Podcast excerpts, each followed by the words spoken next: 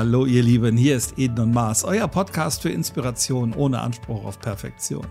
Der ein oder andere von euch mag das vielleicht kennen. Man hat so Menschen in seinem Umfeld, die einem so ein bisschen auch so mental die Daumenschrauben ansetzen und dafür sorgen, dass man Dinge tut, die man vielleicht eigentlich gar nicht so gerne tun möchte. Und daraus entsteht nämlich im Kopf etwas, das ja beeinflusst unser tägliches Leben, unser tägliches Handeln, unser Denken. Die Rede ist von inneren Antreibern. Sascha, kennst du innere Antreiber und wenn ja, wie viele? Äh, ich kenne sie alle. lieber André.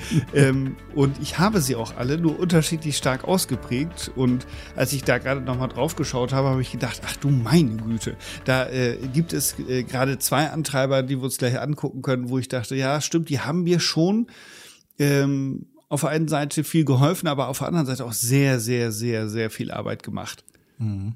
Ja, das kenne ich auch. Ähm, und ich erwische mich immer mal wieder so im Alltag, dass mich die Dinge nach wie vor auch beeinflussen. Also solche Sachen, die sich in der Kindheit irgendwann mal ergeben haben, wie zum Beispiel, dass ich ähm, mich da so verhalte, dass mich andere gut finden.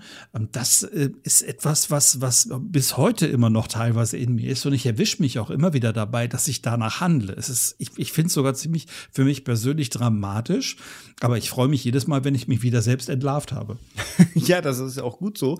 Und bei mir ist das tatsächlich auch so, dass es einen Antreiber gibt, das ist mir vorhin aufgefallen, ähm, der bei mir sehr stark ausgeprägt war und der immer mehr auf dem Rückzug ist. Mhm. Und das habe ich mit großer Freude wahrgenommen. Und ein anderer Antreiber, äh, der hat auch, spielt auch eine Rolle, dass in den Themen, die wir schon gehabt haben, nämlich mhm. das, was du gerade gesagt hast, wenn wir als Kinder, da werden diese Antreiber ja ausgeprägt, ähm, wenn wir als Kinder äh, die Wahl haben zwischen Bindung und äh, ähm, Authentizität, dann entscheiden wir uns ja immer für die Bindung. Und das machen wir und daraus bilden sich zum Beispiel dann eben diese Antreiber heraus, um eben die Akzeptanz, die Bindung zu unserem Umfeld zu haben. Ja, es sind letztendlich Steuerungsmuster und davon gibt's ja nun fünf große Steuerungsmuster. Vielleicht magst du uns die einmal kurz so der Reihe nach aufzählen, damit wir uns da mal draufstützen können. Ja, der erste kann, könnte beispielsweise sein, einer, vielleicht äh, führt das gleich zur Resonanz, sei perfekt. Also, erste Antreiber sei perfekt. Der zweite Antreiber sei gefällig oder pass dich an, könnte man auch sagen. Der dritte ist streng dich an. Der vierte ist sei stark. Und der fünfte beeil dich. oder sei schnell.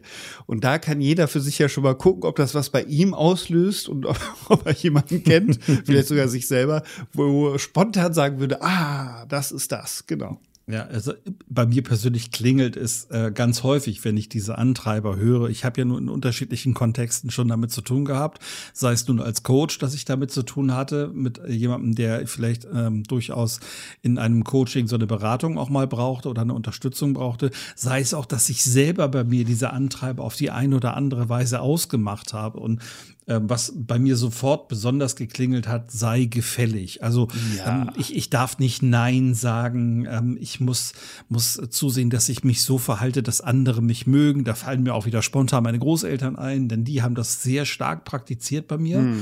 Ähm, da gab es dann hinterher sogar den sogenannten Liebesentzug. Das heißt, wenn du dich nicht so verhältst, wie wir das gut finden, dann mögen wir dich nicht mehr. Dann kriegst du hier die kalte Schulter gezeigt. Ne? Und das ist etwas, ähm, da konnte ich als Kind schon nicht mit umgehen. Also habe ich mich natürlich gefährlich verhalten und war in dem Moment so, wie sie es gut finden, damit ich eben auch das Gefühl hatte, ich bin akzeptiert.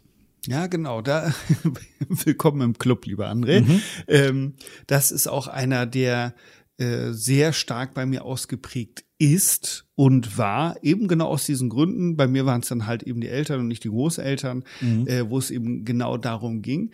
Und äh, da merke ich eben, dass, da haben wir ja schon drüber gesprochen, eben diese Bindung durch Anpassung. Also man könnte ja auch diesen Antreiber nennen, mache es allen recht.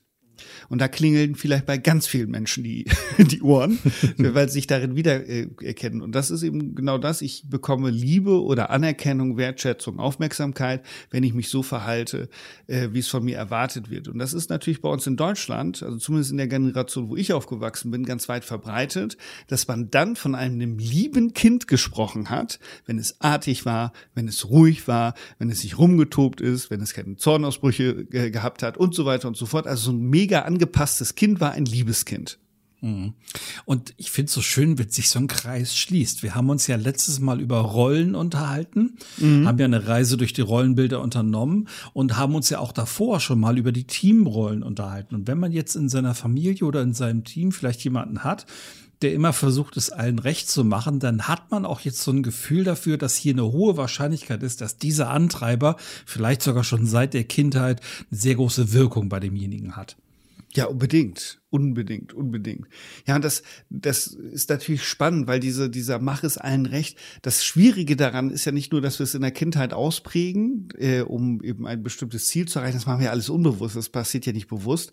Und dann kommt ja auch noch dazu, dass gesellschaftlich solche Menschen ja auch noch durchaus beliebt sind. Mhm. Das heißt, äh, die, ah Mensch, das ist eine ganz Liebe, das ist ein ganz hilfsbereiter, ach, den kannst du immer fragen, der ist immer für dich da. Solche Menschen sind das dann, die ganz hohe äh, Akzeptanz in der Gesellschaft haben. Und das ist ja vom Grundsatz her auch mal toll und ist auch mal schön. Gleichzeitig hat das natürlich wie alles immer Licht und Schatten. Ja, ganz genau. Also die äh, Menschen, die jetzt so diesem, diesen Antreiber in sich haben, mach es allen recht, die sind natürlich halt sehr harmoniebedürftig auch. Mhm. Und ähm, was ja durchaus positiv ist. Ne? Wenn ein Mensch äh, nach Harmonie strebt, dann finde ich daran nichts Negatives. Ähm, dann hat derjenige auch, sage ich mal, sehr starke kommunikative Fähigkeiten, geht sehr auf Menschen ein. Ähm, nur, du hast gerade schon selber gesagt, es kippt unter Umständen irgendwann und wird dann irgendwann gefährlich, wenn man nämlich dann tatsächlich ähm, zu gutmütig wird, vielleicht, wenn man vielleicht sogar ein Stück weit ausgenutzt wird auch, weil es gibt ja auch Menschen, die kriegen das sofort spitz, wie jemand tickt. Und wenn die merken, ey, der macht's allen recht, der will Hauptsache seine Ruhe, der will gemocht werden, dann kann man den ja auch entsprechend in die Richtung so ein bisschen beeinflussen und sagen, hey, also wenn du möchtest, dass wir weiterhin so gut zusammenarbeiten, dann mach mal dies oder das für mich, ne? Ja, genau. Und da kippt das dann. Also das, was schön ist wie diese Hilfsbereitschaft, ist ja per se total toll oder mhm. Loyalität, mhm. ähm, Freundlichkeit, das ist ja alles wunderbar. Aber wenn es dann eben zu diesen Schwächen kommt oder in diesen Kipppunkt reinkommt, das sind eben Menschen und da erkenne ich mich eben wieder oder zum Teil, zu einem Großteil wieder, das sind auch Menschen, die sind konfliktscheu. Die gehen eben nicht in jeden Konflikt rein, sondern sind ja angepasst, sie wollen es ja allen recht machen, ähm, können schlecht ihre eigenen, für ihre eigenen Bedürfnisse eintreten, schlecht ihren Standpunkt halten. Also auch das kenne ich ja, eigene Bedürfnisse zurückstellen. Und das Thema hatten wir auch schon am Wickel, können sich schlecht abgrenzen und Überraschung, schlecht Nein sagen.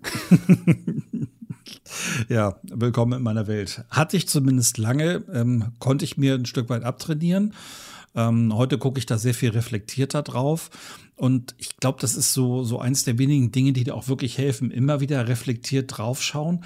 Will ich das hier eigentlich jetzt gerade? Also wenn versucht mich jemand vielleicht an dem Punkt wieder zu packen und mich in die Richtung zu schieben, nach dem Motto, wenn du willst, dass ich dich mag, dann mach halt das und das für mich.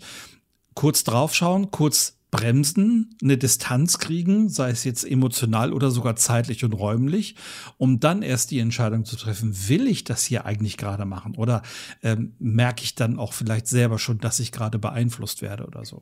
Ja, genau, das ist, da gibt es äh, diesen wunderbaren Satz, will ich das? Mhm. Und den kann man dreimal aufschreiben und dreimal äh, ein Wort anders betonen, nämlich will ich das? Also ist da wirklich ein Wunsch dahinter, das zu tun. Mhm. Zweiter Satz ist dann, will ich das? Also will ich das tatsächlich oder will das irgendjemand von mir, äh, was hier gerade gefordert wird? Und dann will ich das. Das ist ja auch spannend. Ist es das, was ich will, oder ist, äh, entspricht das eigentlich gar nicht meinen Bedürfnissen und Neigungen? Ja, und witzigerweise erkennt man genau in dem Moment sehr häufig äh, weder das eine noch das zweite noch das dritte. Ne? Passt eigentlich hier gerade zu mir, sondern das sind halt andere, die mich dazu bekommen wollen, irgendwas zu tun. Und weil ich diesen Antreiber sei gefällig so in mir habe, mache es allen recht. Deswegen tue ich das unter Umständen und vergesse dabei häufig vollkommen meine eigenen Bedürfnisse, die stelle ich zurück, damit ja die anderen ihre Zufriedenheit haben. Ja, genau. Und nochmal, vielleicht, um das nochmal zu verdeutlichen, vom Grundsatz her sind die Antreiber weder gut noch schlecht, sondern äh, wie Paracelsus sagte, Dosis macht das Gift. Das heißt, wenn dieser Antreiber sehr, sehr stark ausgeprägt ist, kann es eben nachteilig werden. Wenn das in einem Normbereich ist, ist das natürlich völlig in Ordnung. Das, was natürlich hier interessant ist, und da können, kann jeder von unseren Hörerinnen und Hörern nochmal in sich gehen, ähm, es gibt so Redewendungen, die es bei diesem Antreiber gibt. Und dann kann, könnt ihr mal gucken, ob da was dabei ist, wo ihr denkt, ah, das kenne ich entweder von mir oder das kenne ich von jemandem aus meinem Bekanntenkreis. Das sind nämlich die sprachlichen Weichmacher, die da ganz stark, stark vertreten sind, wie mhm. zum Beispiel, dürfte ich vielleicht oder könnte ich mal eventuell sowas in der Richtung. Also dieses ganz weiche und dieses, diese, diese, diese, ah, dieses nicht richtig zum Punkt kommen und dann oder eben ständige Zustimmung und so sehe ich das auch und das eben häufig dann entweder mit einer leisen Stimme oder mit einer ganz weichen Stimme oder ganz zart und ganz vorsichtig. Das sind so Menschen, die diesen Antreiber vielleicht in sich haben könnten. Mhm, definitiv. Und die wenn man es richtig anstellt und wenn man vielleicht auch innerlich so ein bisschen böse eingestellt ist, ähm, dann kann man die ja leichter spielen als eine Kinderflöte. Ne? Man kann ja Absolut. im Prinzip auch sowohl verbal als auch nonverbal dafür sorgen, dass die auf unseren Zug aufspringen und die Dinge für uns tun. Ist mir auch schon passiert. Wenn zum Beispiel mich jemand gefragt hat, ob ich das und das für ihn machen könnte und ich habe tatsächlich mal die Kraft damals gefunden, Nein zu sagen, kam vielleicht sowas wie ein enttäuschtes nach unten gucken und dann so, ah, na gut, okay dann muss ich wohl alleine sehen, wie ich damit zurechtkomme. Und bam, schon war ich drin in der Falle und habe dann gesagt, nein, komm, ich helfe dir doch, alles gut, wir kriegen das schon hin, ich mache das schon und so weiter. Mhm. Ähm, und auch da habe ich heute wieder die Distanz, die ich mir dazwischen lege und ich gucke halt, ey, was passiert hier eigentlich gerade wirklich? Also man kann einfach so einen Schritt wieder aus sich rausmachen, um mal zu schauen, was passiert hier eigentlich gerade wirklich. Hm. Ja, unbedingt, unbedingt. Da geht's ja schon darum, wie, wie kann ich damit umgehen, was kann ich machen, um da rauszukommen. Und wie so oft Bewusstsein schaffen. Mir muss es erstmal klar sein, mhm. ähm, dass es so etwas gibt. Und da vielleicht schon mal eine Fußnote. Ich habe in, äh, in, im Netz äh, einen äh, Test gefunden wo man das äh, mal durchgehen kann. Und das verlinken wir einfach in die Shownotes. Und liebe Hörerinnen, liebe Hörer, wenn ihr mal Bock habt, macht das einfach mal und dann guckt mal, ob ihr euch wiedererkennt. Ich habe diesen Test schon mehrfach gemacht und habe immer wieder gedacht, ja, ist ja, ja, stimmt ja. Ja, das ist, ist schon spannend. Manchmal muss so ein Blick in den Spiegel sein, aber wenn einem nicht gefällt, was man daran sieht, braucht man den Spiegel hinterher auch nicht anzuschreien, ne? sondern dann muss man halt gucken, dass man irgendwas verändert irgendwie. Du hast mir eine wunderbare Bildsprache. Ganz schön. Ein, ein Thema noch zum Mach es allen recht, wo man die dran erkennen kann. Das finde ich so interessant, weil das, äh, weil ich das aus anderen Kontexten schon gehört habe. Und zwar körperlich zu sehen, eben so hochgezogene Schultern, immer so leicht eingezogen, weil man Angst hat, dass man einen drüber kriegt. Und ein, das Kopf zur Seite legen. Mhm. Und äh, da habe ich mal gelesen oder gehört, also beides, äh, dass dieses Kopf zur Seite legen ein Zeichen ist, was eigentlich evolutionär noch ist. Das heißt, ich lege meine Halsschlagader frei und zeige somit, hey, ich bin verletzbar und beiß mich bitte nicht. Also ich will dir nix. Also eine ganz offene Geste fand ich gerade in diesem Zusammenhang nochmal ganz interessant. Mhm. Zu beobachten ja auch bei kämpfenden Hunden letzten Endes. Also der Hund, mhm. der irgendwann aufgibt, ähm, reckt halt den Hals hoch und äh, zeigt eben seinen Hals, damit äh, der andere quasi eben ähm, sich in der mächtigeren Position auch fühlt. Das ist halt so eine Aufgebegeste letztendlich. Mhm. Und bei uns Menschen gibt's die, ja genau, das gibt's bei uns Menschen halt auch. Ne? Ja, total spannend, wenn man das sich einfach auch mal bewusst macht letztendlich. Wir gehen da oftmals so drüber hinweg, aber eigentlich liegt ja alles schon vor uns, was wir wissen müssen, um zu erkennen, was in so einer Situation gerade passiert und wer mich hier gerade eventuell sogar über meine Antreiber versucht zu manipulieren. Ja, klar. Und da eben ranzugehen, wenn es eben so ist, dass der zu stark ausgeprägt ist, geht eben über so einen Test und dann eben tatsächlich dieses Bewusstsein haben und dann Stück für Stück das zu verändern. Das ist ja ein Prozess, in dem ich gerade auch drin bin. Ähm, das immer wieder, immer wieder anzusprechen, immer wieder abzugrenzen und das Stück für Stück zu machen. Und da habe ich noch einen Spruch, ah, der ist bisschen derb, aber ich möchte ihn trotzdem teilen. Gerade für all diejenigen, die diesen Antreiber ganz stark ausgeprägt haben. Das habe ich mal auf einem T-Shirt, nee, bei Instagram wieder gelesen. Mhm. Ähm, mein Gott, wie kannst du nachts schlafen, wenn dich Menschen nicht mögen? Am liebsten nackt, falls mich jemand am Arsch lecken will. das, Das ist so Sehr großartig. Cool. Sehr cool. Ich, kann auch direkt noch mal wieder das Buch ähm, dazu holen, dass ich gerade gelesen habe von Karin Kuschig. Ich hatte es ja schon mhm. mal erwähnt, 50 Sätze, die dein Leben erleichtern werden. So ähnlich heißt es jetzt, glaube ich. Ich weiß nicht, ob ich den Titel genau wiedergegeben habe. Auf jeden Fall gab es da eine Szene, in der ihr Coach zu ihr gesagt hat, also sie fast schon angebrüllt hat, indem er meinte, du bist doch nicht auf der Welt, um zu verhindern, dass du für andere eine Enttäuschung bist. Wow. Und den Satz musste ich erstmal für mich so sacken lassen und den finde ich großartig. Magst du ihn nochmal wiederholen? Ja, der Satz hieß, du bist doch nicht auf der Welt, um zu verhindern, dass du für andere eine Enttäuschung bist. Wow. Ja, den fand ich groß, den fand ich wirklich toll. Äh, einfach weil der auch ein Stück weit Last von den Schultern nimmt. Natürlich bin ich nicht dafür da, um andere, ähm, um anderen ein gutes Gefühl zu geben und nicht zu enttäuschen, sondern es kann passieren, dass ich halt mal der Grund für eine Enttäuschung bin. Wenn wir jetzt auf unseren Antreiber von eben gucken, sei gefällig oder mach es ein Recht, ähm, dann wird ja auch gleich durch diesen Spruch ein Stück weit der Erlauber hinterher da draus. Nämlich, hm. ich darf Nein sagen und bin trotzdem ein liebenswerter Mensch. Das ist ja so ein Erlauber, der daraus kommen kann. Und ich fand genau deswegen diesen Satz so toll. Der ist wirklich, wirklich großartig. Und da äh, ich ist schon wieder inspiriert, äh, äh, leuchten schon wieder die Glühbirnen. Ähm, und zwar dieses Thema Enttäuschung. Da können wir noch mal ganz kurz reingehen, weil das glaube ich gerade thematisch wunderbar, wunderbar passt. Das Wort Enttäuschung mhm. ähm, enthält eben Ende der Täuschung. Mhm.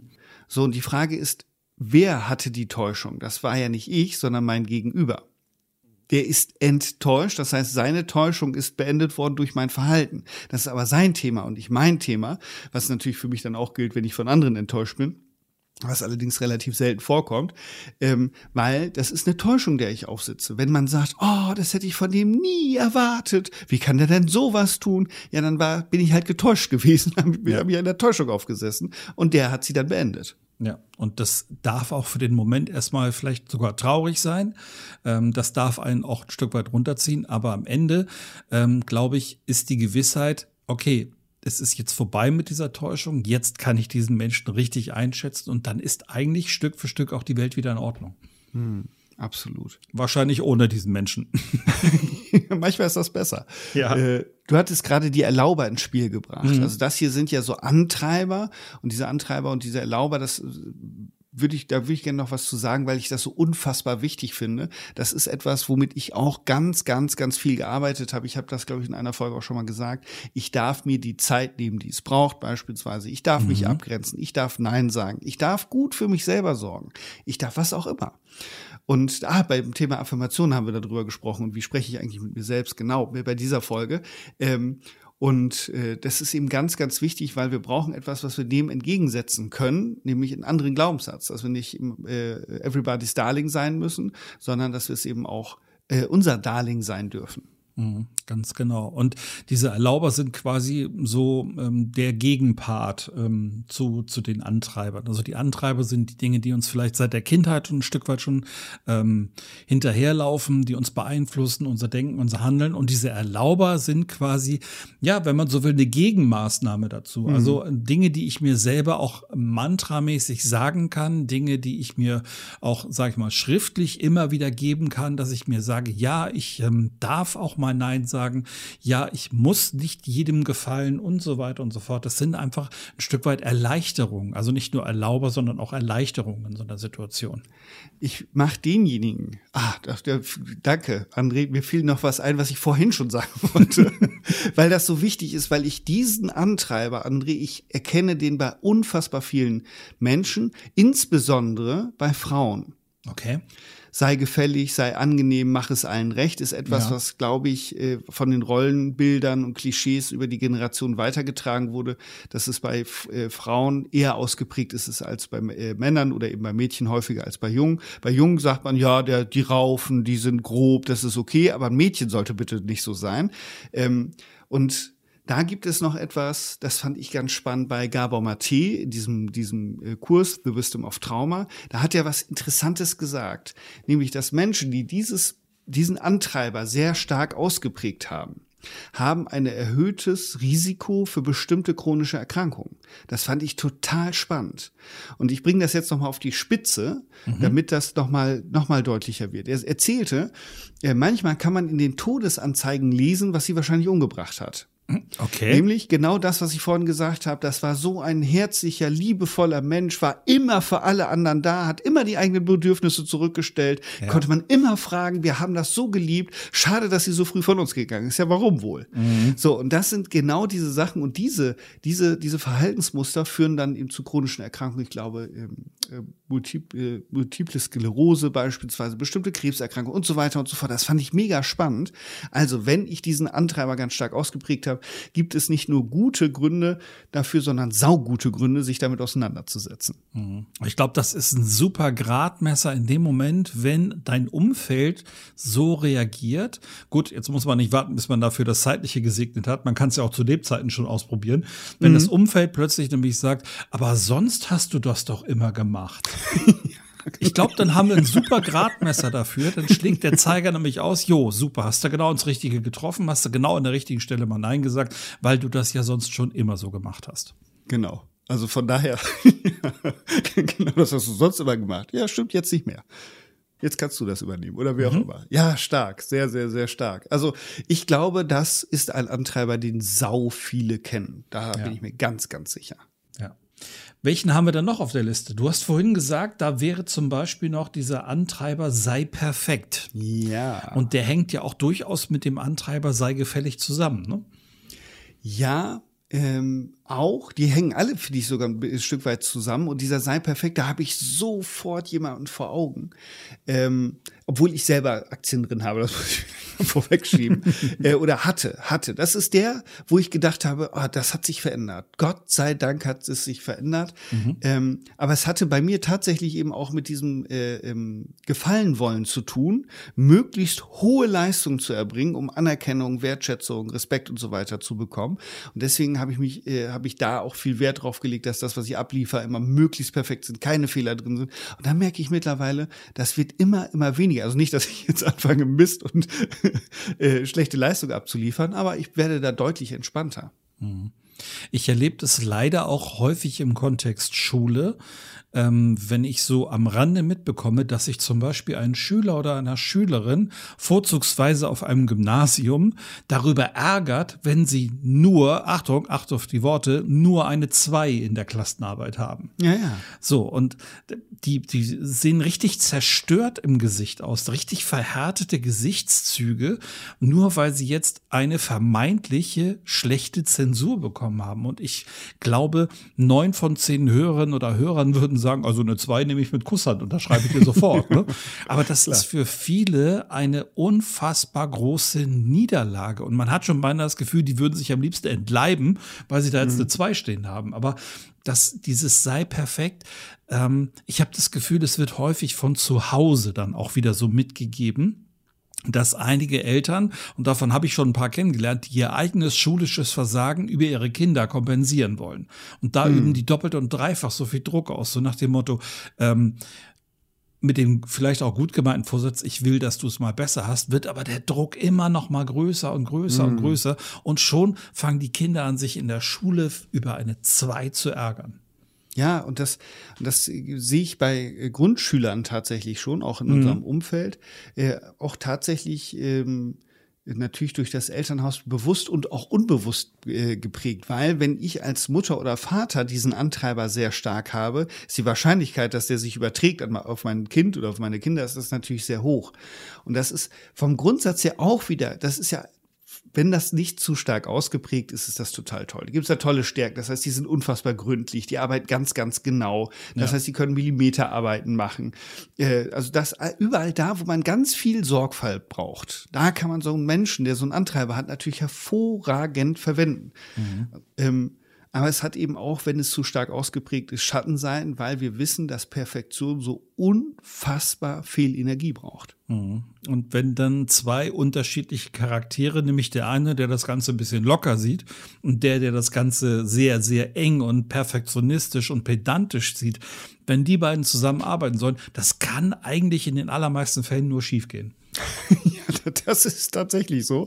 Ähm, deswegen muss man gut aufpassen. Das hat ja auch wieder dann eine Verknüpfung zu Teamrollen beispielsweise, eben zu gucken, welche Antreiber hat irgendjemand und da sorgsam entweder dafür zu sorgen, ob man die nicht zusammenarbeiten lässt oder dass man sie zusammenarbeiten lässt, aber eben mit den unterschiedlichen Kompetenzen.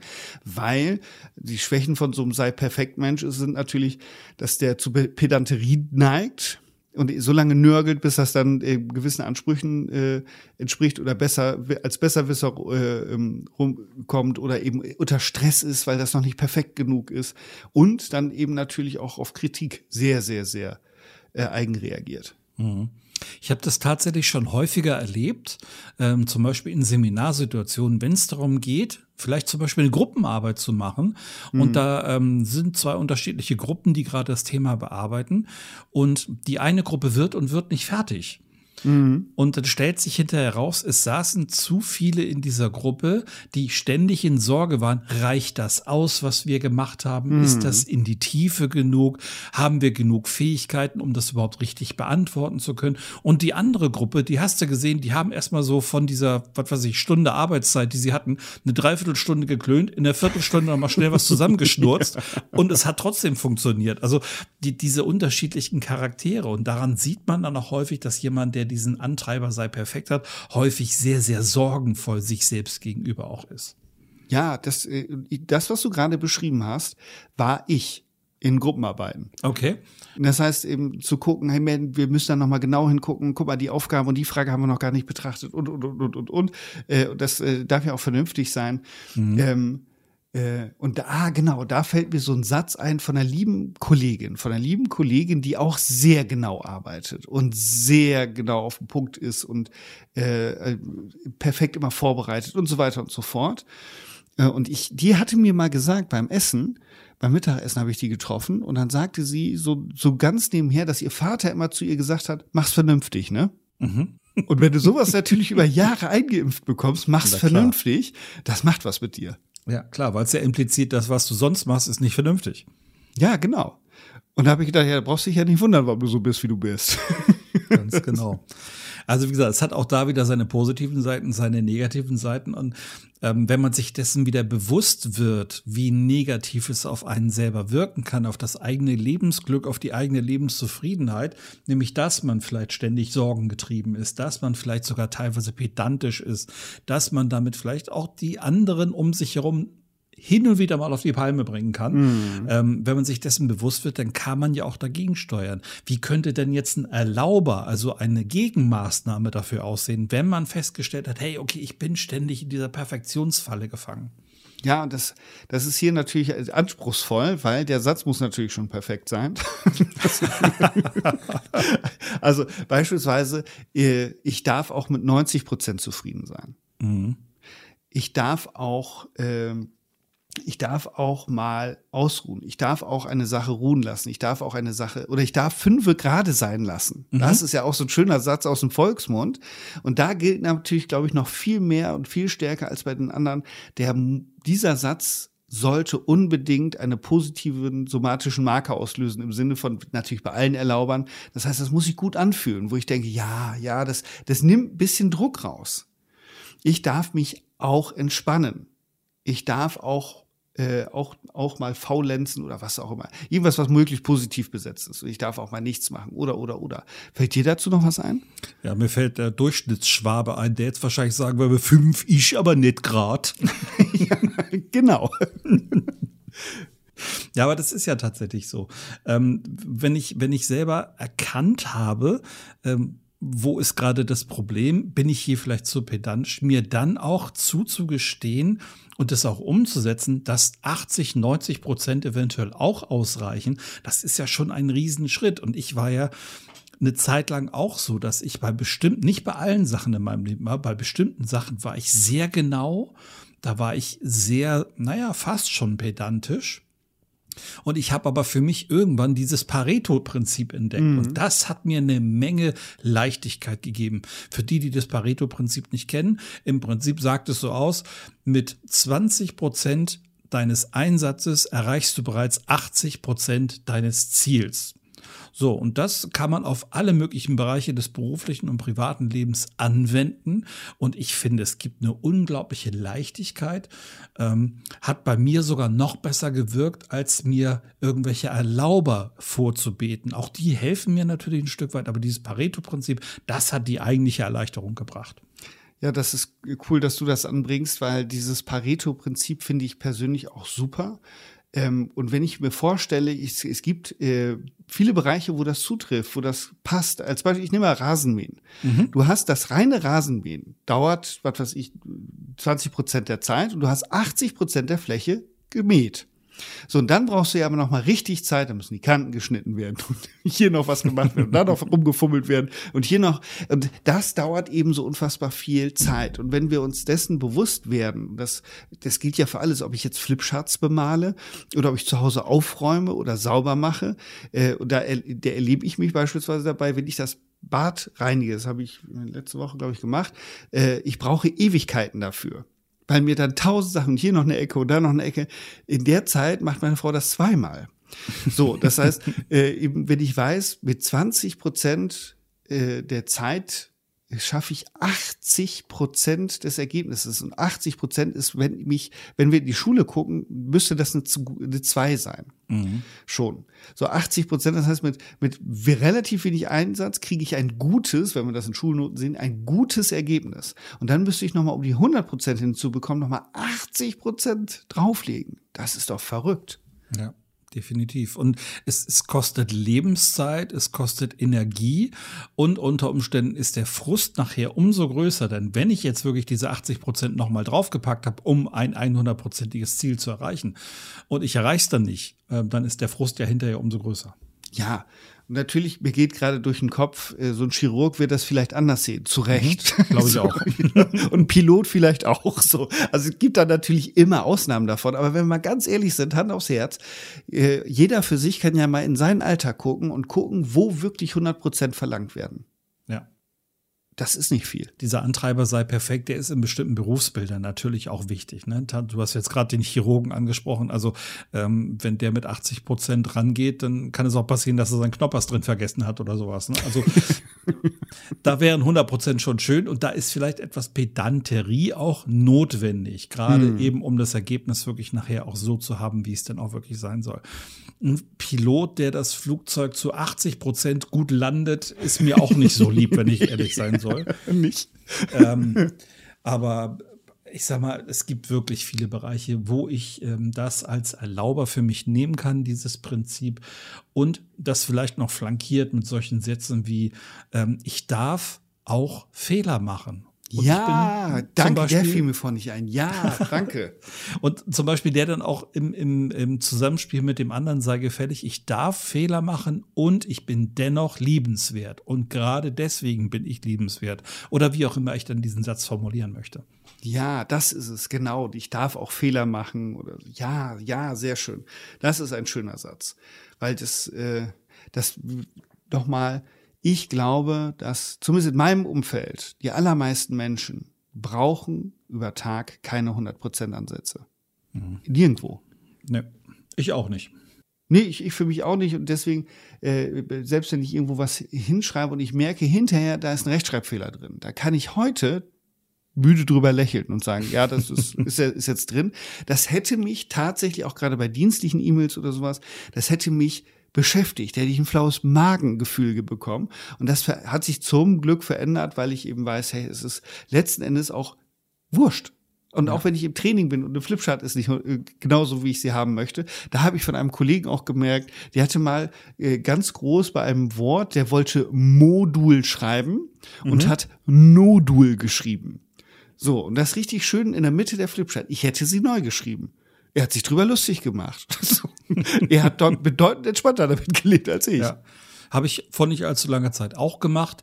Da habe ich ähm, mich beim Wort Rechtschreibung verschrie äh, verschrieben. Äh, war natürlich perfekt. Ne? und dann habe ich einen Pfeil drauf gemacht und habe groß hingeschrieben Fehler. Mhm. So, das habe ich aber, jetzt ist es ausgesprochen, jetzt ist es im Raum, es ist nicht mehr so von wegen, oh, da hat einer einen Fehler gemacht, sondern ich habe es jetzt selber ausgesprochen mhm. ähm, und kann damit in dem Moment ja auch verhindern, dass jemand anders sagt, da ist aber was falsch geschrieben, sondern ich habe es ja selber schon gemacht, habe sogar noch mal deutlich darauf hingewiesen. Ja, ja, ja, ja. Also ich, ich merke, ich bin so dankbar dafür, äh, André, dass dieser Antreiber bei mir wirklich, wirklich auf dem Rückzug ist, ohne mhm. dass die Gefahr besteht, dass ich anfange, schlampig zu werden. Ähm, weil das, der, der hat mich wirklich, wirklich Knöpfe gekostet im Laufe der Jahre und unfassbar viel Energie. Und das Schlimmste ist, völlig unnötig. Ja. völlig unnötig. Der Punk geht immer im eigenen Kopf ab. Äh, ich merke das heute, dass ich eben in Veranstaltungen gehe und kein, überhaupt gar keine Flipchart vorbereitet habe. Da spricht mich noch nicht mal jemand drauf an. Das interessiert noch nicht mal jemanden. Ah. Großartig. Aber wo du gerade, wo du gerade sagst, ähm, was dich am meisten Knöpfe gekostet hat, das ist bei mir noch ein anderer Antreiber. Oh. Ähm, der dritte im Bunde sei stark.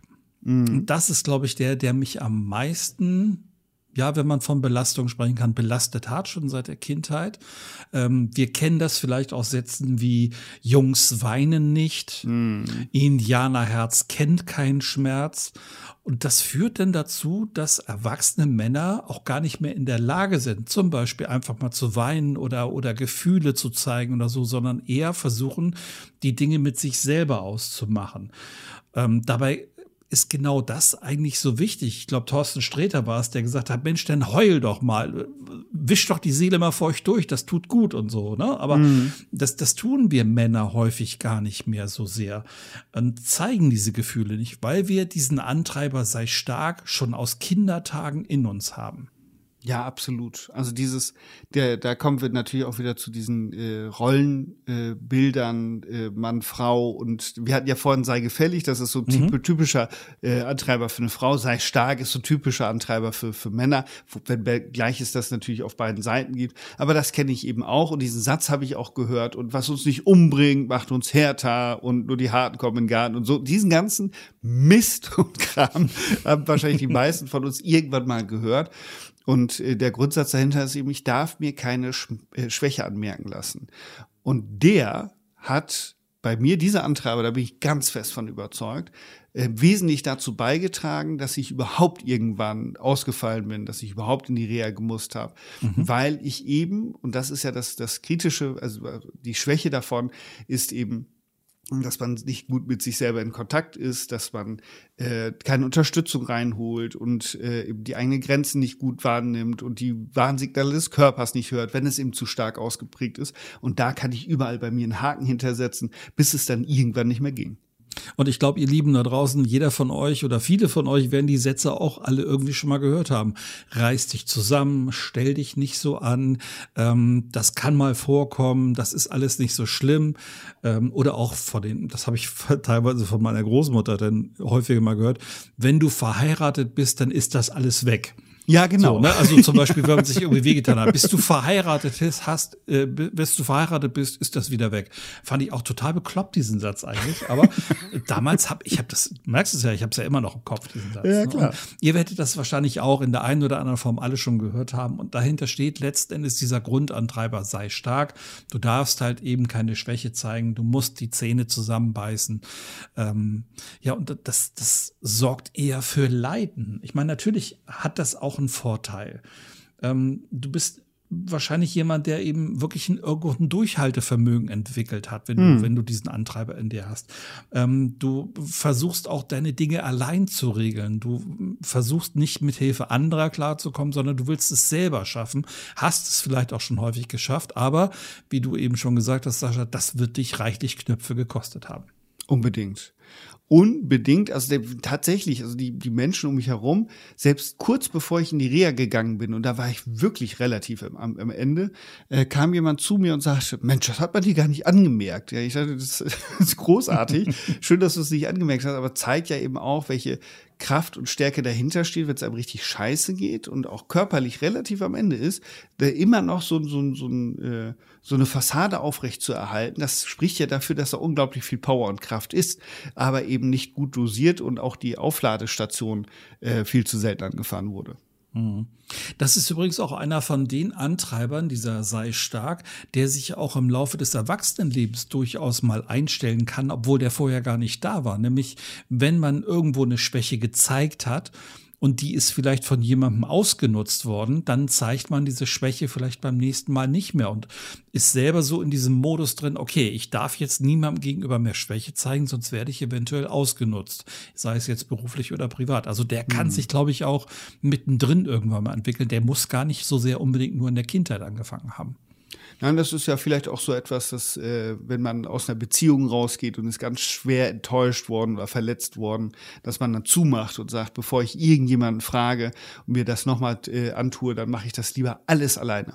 Mhm, ganz genau. Und dann führt es aber häufig auch dazu, dass man auch ein Stück weit, ja, wie soll ich das sagen, man so seelisch vereinsamt irgendwie, gerade mhm. wenn man eben allen das Gefühl gibt, hey, mich kann gar nichts triggern, ähm, ich bin gegen alles immun und so weiter. Und das kann ja auch dazu führen, dass manche vielleicht von einem auch Abstand nehmen, weil sie dann auch so das Gefühl haben, okay, also bei dem kann ich nur Härte erwarten, Verständnis vielleicht nicht und so, weil der den Standpunkt vertritt, man muss durchhalten, man muss es aushalten und so. Also das, das kann schwierig werden irgendwann, ne? Ja, absolut. Und da kommen natürlich nochmal ganz stark die Erlauber wieder zum Tragen, die wir jetzt schon mehrfach am Wickel hatten. Nämlich dieses, ich darf weich sein, ich darf auch schwach sein, ich darf traurig sein, ich darf weinen, ich darf um Hilfe fragen, ähm, ich darf auch mal durchhängen, ich darf auch mal äh, gut für mich selber sorgen. Genau diese ganzen, ganzen Erlauber immer wieder zu nehmen. Ich kann mich daran erinnern, wir hatten in der Reha äh, Musiktherapie. Das war mit das Geilste, was ich überhaupt gemacht habe. Und der hat so äh, morgens, glaube ich, ja, morgens, bevor es dann richtig losging, so, so eine Runde gehabt, da konnte jeder hingehen und dann wurde gesungen. Mhm. Das war so, äh, und da war ein Lied dabei, das hatte so die erste Zeile, ähm, einmal weich, zart und verletzlich werden dürfen. Und du kannst vorstellen, wenn du dann so mit 50 Leuten in so einem Raum sitzt und sowas singst, das hat, ausgesprochen ist das das eine, aber gesungen hatte das eine ganz andere Wirkung. Zum Teil konnten die äh, Menschen gar nicht mitsingen, weil sie in Tränen ausgebrochen ist, mhm. weil das genau das angesprochen hat. Die waren so stark und dann kriegst du dann in, in, in so einer Runde, in so einer Reha-Klinik ist das natürlich auch nochmal was Besonderes. Und dann flossen dann die Tränen aber auch äh, bächeweise. Ja, ich glaube, das ist schon wichtig, wenn du vielleicht auch so eine Gemeinschaft hast, in der dir das einfach auch mal möglich ist, loszulassen und mhm. du solche, solche Gefühle auch mal rauslassen kannst, wo du das Gefühl hast, hey, die würden das nicht sofort gegen mich verwenden, ähm, sondern die, die sind einfach, die nehmen das einfach mal so hin, die halten das einfach mal mit mir zusammen aus und ich kann mich so ein Stück weit auch aufgefangen fühlen. Das kann eine Gruppe sein, das kann der Partner, die Partnerin sein, das kann der beste Freund, die beste Freundin sein, das darf auch gern der Hund oder das eigene Pferd sein oder so. Ja. Also ich, das, das gibt, da gibt es ja keine Qualitätskriterien in dem Fall, sondern wenn ich die Situation habe, bei jemandem ähm, zu sein oder einem Ort zu sein, wo mir das möglich ist, dann ja raus damit, dann darf das bitte auch fließen. Mm, unbedingt. Unbedingt. Das kann auch ein Therapeut oder ein Coach sein. Also irgendwas, wo ich mich wohl und sicher fühle, mhm. dass das einmal abfließen darf. Das ist äh, tatsächlich wichtig und ich merke bei mir, das ist immer noch ein Prozess. Äh, in der Öffentlichkeit zu weinen, das war für mich über Jahrzehnte überhaupt gar kein Thema. Also nach der Kindheit überhaupt gar kein Thema. Das fällt mir heute noch schwer, wenngleich äh, mir das leichter fällt, Tränen in der Öffentlichkeit zu zeigen, wenn mich etwas anrührt oder bewegt oder so weiter, dann kommt das schon vor. Aber selbst, ähm, also äh, gerade in diesen Tiefphasen, äh, äh, habe ich häufig geweint, aber immer für mich alleine mhm. in meinem Zimmer und habe die Tür zugemacht. Das heißt, selbst ja. in der Familie äh, fiel mir das schwer und das ist etwas, das wird immer immer besser und immer äh, weicher und ist ja auch grundsätzlich gut, gut zu gucken, wo man sich eben äh, weich, zart und schwach zeigt, ohne Frage. Aber es wird immer besser und immer besser und äh, ich kann da immer mehr zu stehen. Ja, da weiß ja auch jeder für sich selber, an welcher Stelle er das machen kann. Also ich glaube, keiner sucht sich eine Fußgängerzone aus, um da herzhaft zu weinen, sondern du guckst halt genau, du spürst ja auch, bei wem kann ich das? Welcher mhm. Mensch ist so, dass er mich dann auffängt in dem Moment? Oder dass er mich einfach nur so lässt, wie ich gerade bin. Mhm. Insofern, mhm. ähm, ich freue mich über Momente, in denen ich nicht stark sein muss und ich genieße die Momente, wo ich stark sein kann. Ähm, mhm. ich glaube, das drückt es ganz gut aus. Und ähm, wenn, wenn dieses, dieses Ich muss stark sein weg ist, ähm, dann ist, glaube ich, schon viel Leichtigkeit drin. Ich kann stark sein und ich weiß auch, ich bin stark, aber es ist auch genauso okay, wenn ich es mal nicht bin, wenn ich einfach mal ich selbst bin und einfach mal loslassen darf. Genau. Ich darf auch authentisch sein. Genau. so. Und das Ganze irgendwie auch immer mit diesem Zusatz, und ich bin ein liebenswerter Mensch. Oder vielleicht sogar, und ich bin gerade deshalb ein liebenswerter Mensch.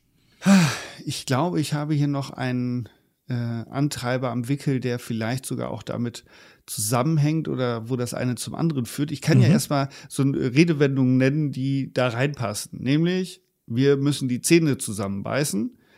Man bekommt im Leben nichts geschenkt. Von nichts kommt nichts. Wenn wir uns Mühe geben. also wir sind mit dem Antreiber streng dich an und auch da habe ich einen Volltreffer. Ja.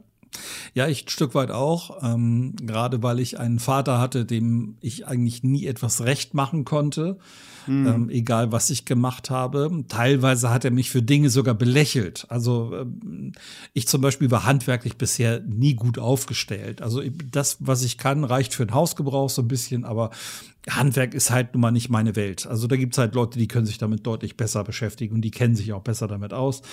Aber ich erinnere mich zum Beispiel an eine Szene, in der ich versuchen, der Aufgabe war, wir sollten im Werkunterricht unseren Namen so laubsägemäßig ausschneiden und dann auf ein Stück Holz kleben, wie so ein Namensschild halt. Mhm. So, jetzt habe ich das auch ausgeschnitten.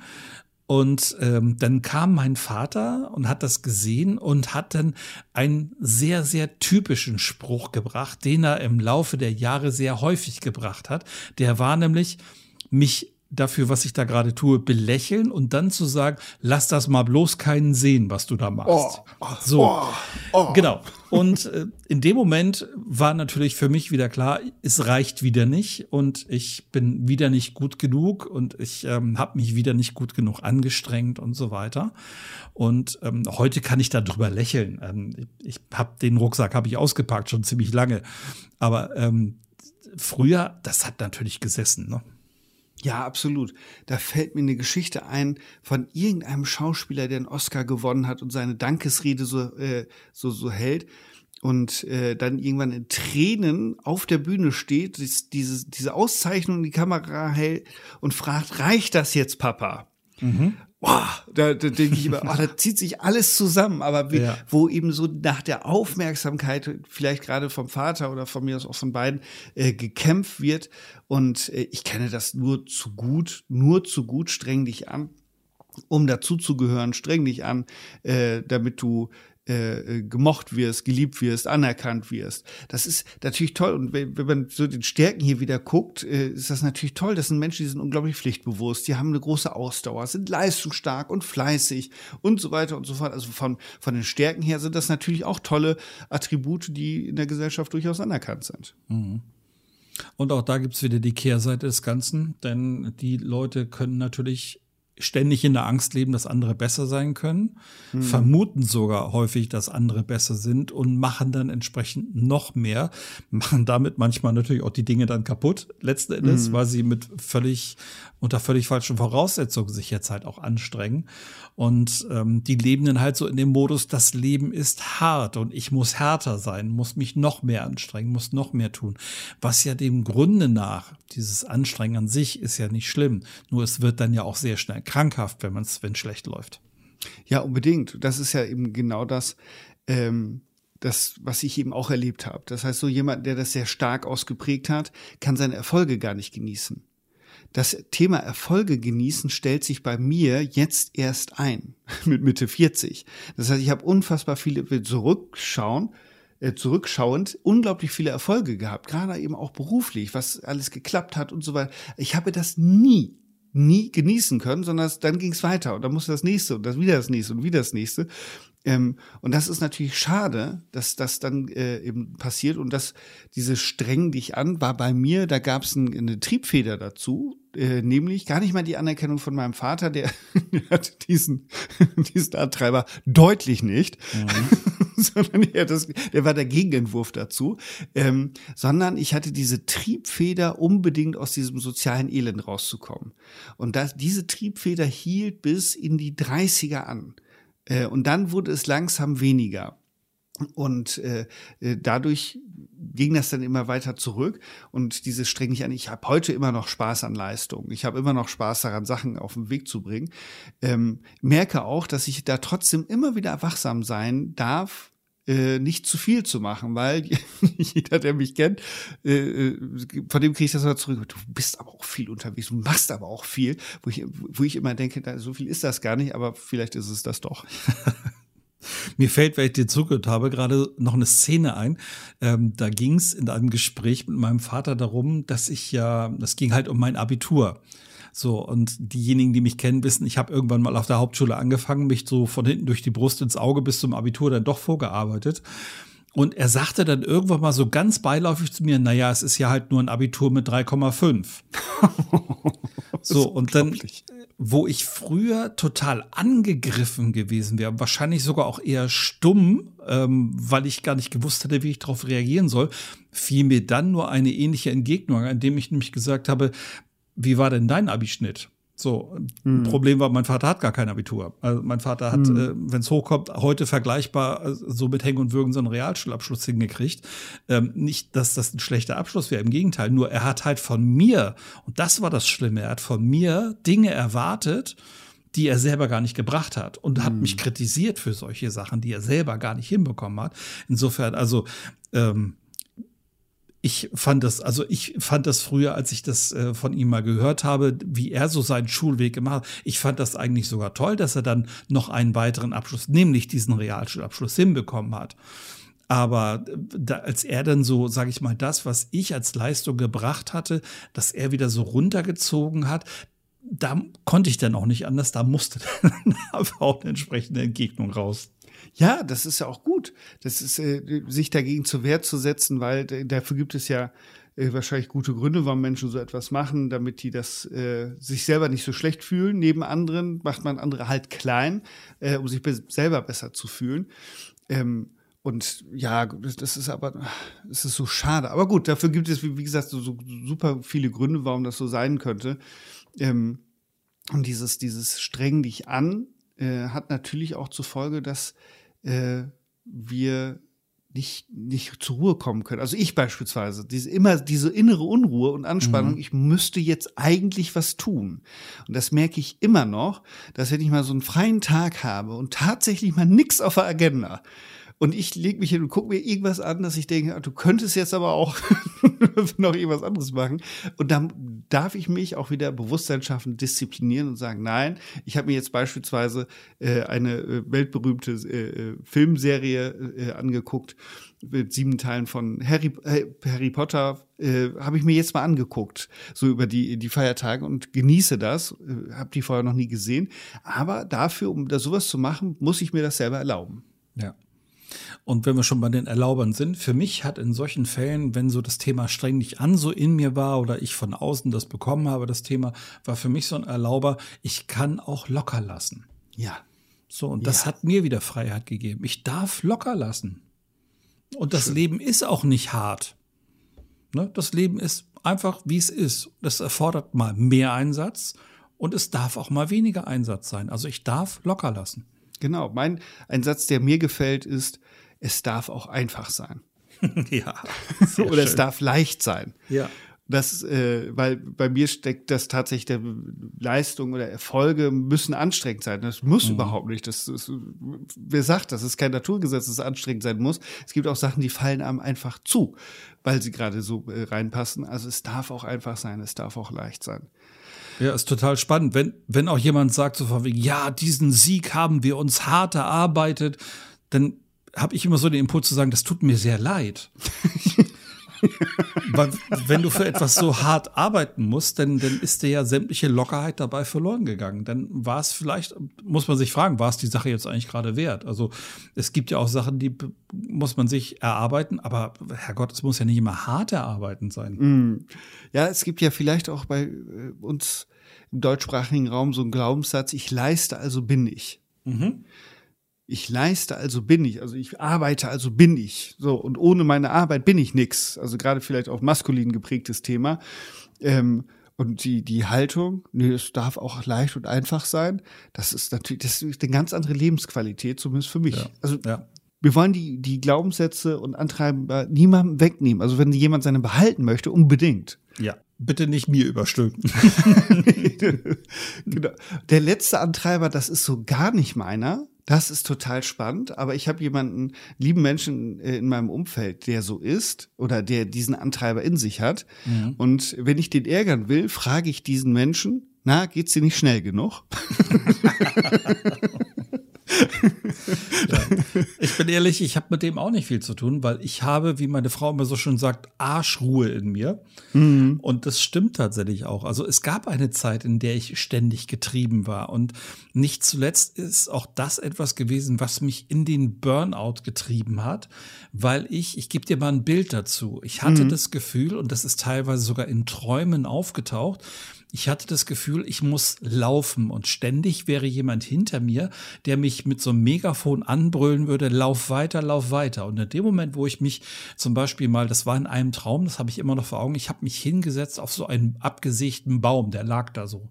Dann habe ich mich da hingesetzt und kaum, dass ich gesessen habe, stand dieser jemand wieder neben mir, hat wieder gebrüllt, du musst weiterlaufen, lauf weiter, bach hin, beeil dich, sei schnell und so weiter. Mm. Und und das war so ein, so ein Gefühl, ständig getrieben zu sein, nicht genug geschafft zu haben, nicht genug gemacht zu haben, nicht, nicht noch mehr in die vorhandene Zeit reingepresst zu haben, nicht einfach schnell genug gewesen zu sein. Und das habe ich komplett abgelegt. Und ich muss ehrlich gestehen, da bin ich verdammt stolz drauf.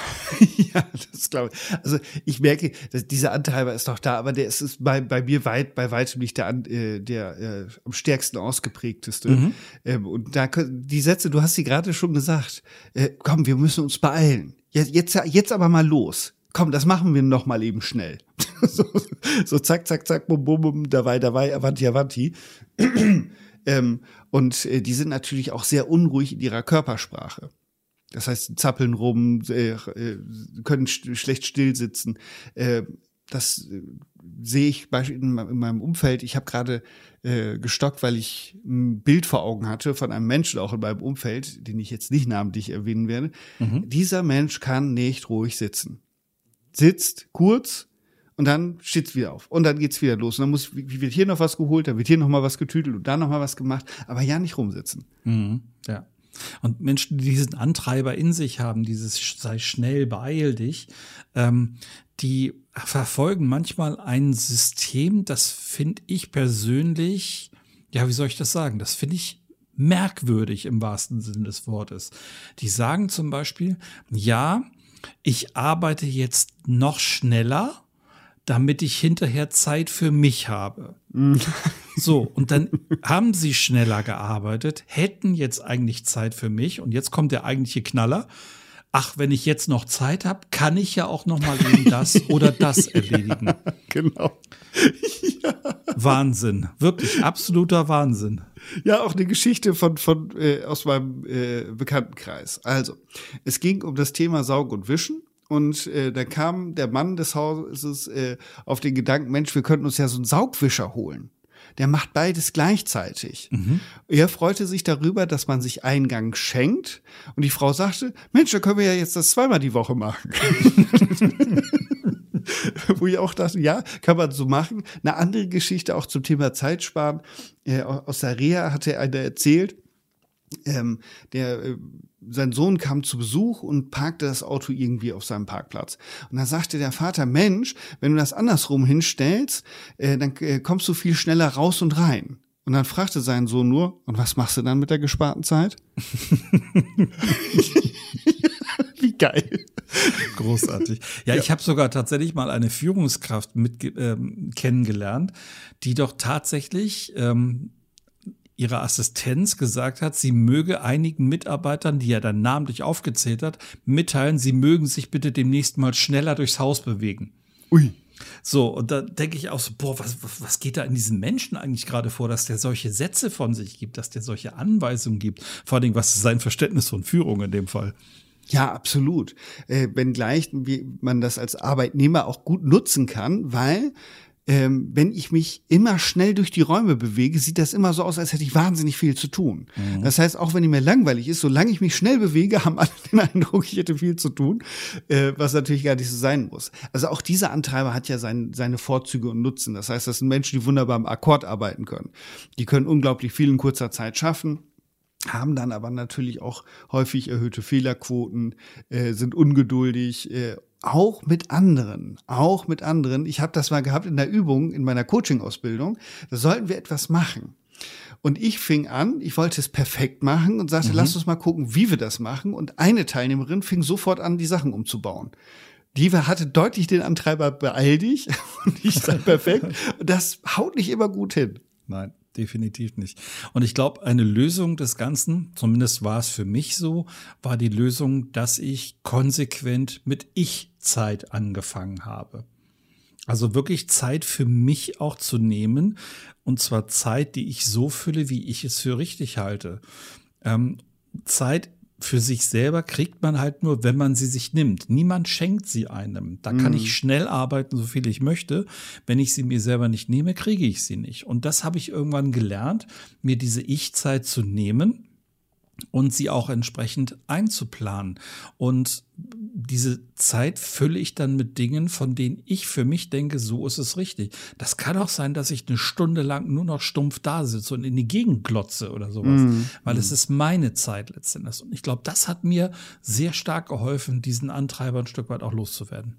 Ja, ja, das ist wie ich, diese, die, dieser Erlauber, auch der, den ich vorhin schon mal äh, benannt hatte, äh, ich darf mir die Zeit nehmen, die es braucht. Ja, genau. Ich darf mir die Zeit nehmen, die es braucht. Und äh, das hilft dann eben auch. Und dieser Erlauber, ich darf mir Zeit für mich nehmen, ich darf mir Zeit für diese Aufgabe nehmen oder, oder, oder, oder. Ich darf auch langsam gehen, ich darf auch ganz sorgfältig arbeiten oder, oder, oder. Und so wieder bei den Erlaubern, die da helfen können. Mhm. Hattest du denn das Problem oder diesen Antreiber sehr schnell auch ganz intensiv in dir oder war der nur so ein bisschen vorhanden bei dir? Na, stark. Also wie gesagt, mittlerweile nicht mehr so stark. Ähm, ich spüre ihn immer mal wieder, wo ich denke, beispielsweise, ich gebe dir mal ein Beispiel, dass ich denke, ich sitze hier am PC und schreibe die Shownotes für unsere Podcast-Folge und denke mhm. mal, ich muss das schnell machen. Und dann sitze ich hier und gucke so um mich rum und denke, warum? Ja, genau. warum? Und dann geht's auch. So, das heißt, mir fällt das immer schneller auf, aber der ist schon da, aber ist nicht der stärkste bei mir äh, in, in der Ausprägung. Ähm, und da bin ich auch ganz, ganz dankbar für. Ja, auch da hilft wieder Distanz, ne? Also wenn mhm. ich aus der Entfernung mal drauf gucke, so wie du gerade gesagt hast, warum soll ich denn jetzt mich hier eigentlich beeilen? Was habe ich davon hinterher? Was wird dadurch besser? Und es gibt so einen schönen Satz, den ich von einem äh, lieben Kollegen irgendwann mal gehört habe, der sagte, Hektik hat noch nichts schneller gemacht. und den fand ich gut, weil der auch wieder so eine Leichtigkeit da reinbringt und mir selber auch Druck rausnimmt, weil es wird ja nichts besser, wenn ich hektisch werde. Im Gegenteil, es könnte ja eher nur meine Fehlerhäufigkeit oder mein, meine Schadenshäufigkeit steigen dadurch, wenn ich hektisch mhm. werde. Es gibt ja auch viele Dinge, die gar keine Hektik, gar keine Schnelligkeit vertragen. Ja, absolut, absolut. Und da gehen mir natürlich noch verschiedene Sachen durch den Kopf, wie äh, du solltest dir jeden Tag Zeit nehmen, eine Stunde zu meditieren. Und wenn du dafür keine Zeit hast, meditiere zwei. Ähm, Sehr gut. das ist das eine. Und das andere ist, wenn du es eilig hast, gehe besonders langsam. Ähm, das ist natürlich unfassbar schwer für Menschen, die so geprägt und gepolt sind. Und wir, ich hatte früher mal eine Kollegin, die haben wir Frau Flitz genannt. Okay. Weil die auch immer, die war immer auf dem Sprung, die, die, die ging immer schnell, die war, und wenn sie eben irgendwo Zeit eingespart hat, konnte sie ja noch eben genau das. Dafür war sie aber auch mega unpünktlich und hatte natürlich auch eine Fehlerquote, hat Sachen unterwegs gegessen oder die falschen Sachen mitgenommen oder, oder, oder. Das ist natürlich, das war für uns hochgradig unterhaltsam, für sie nur bedingt. Aber gut, äh, jeder hat so seins. Ja, ganz genau. Also, liebe Hörerinnen, liebe Hörer, du merkst, wenn man solche Antreiber bei sich festgestellt hat, dann hilft häufig, diese Antreiber genau ins Gegenteil zu verkehren. Also, wenn du diesen Antreiber feststellst, beeil dich, ich muss schnell sein, ich darf keine Zeit verschwenden, dann kannst du diesen Erlauber daraus im Prinzip ableiten. Ich darf heute den ganzen Tag Zeit verschwenden oder ich kann extrem langsam gehen. Ich muss mich nicht beeilen und sowas. Ich kann meine Zeit nehmen. Oder wie Sascha es gerade gesagt hat, ich kann die Zeit nehmen und es dauert die Zeit, die es eben dauert. Einen setze ich noch zum Schluss hinten dran. Meine Bedürfnisse und Wünsche sind auch wichtig. Find genau. Genau, mindestens genauso wichtig wie alle anderen. Genau. Lieber André, ich glaube, das war jetzt wieder eine gefüllte Folge zu schönen, schönen, unseren wunderbaren Antreibern. Wie gesagt, wir werden äh, den Link zu diesem Test äh, dazu packen. Dann könnt ihr mal gucken, ob da was für euch dabei ist ähm, und wie das bei euch ausgeprägt ist und ob der Test zu euch passt.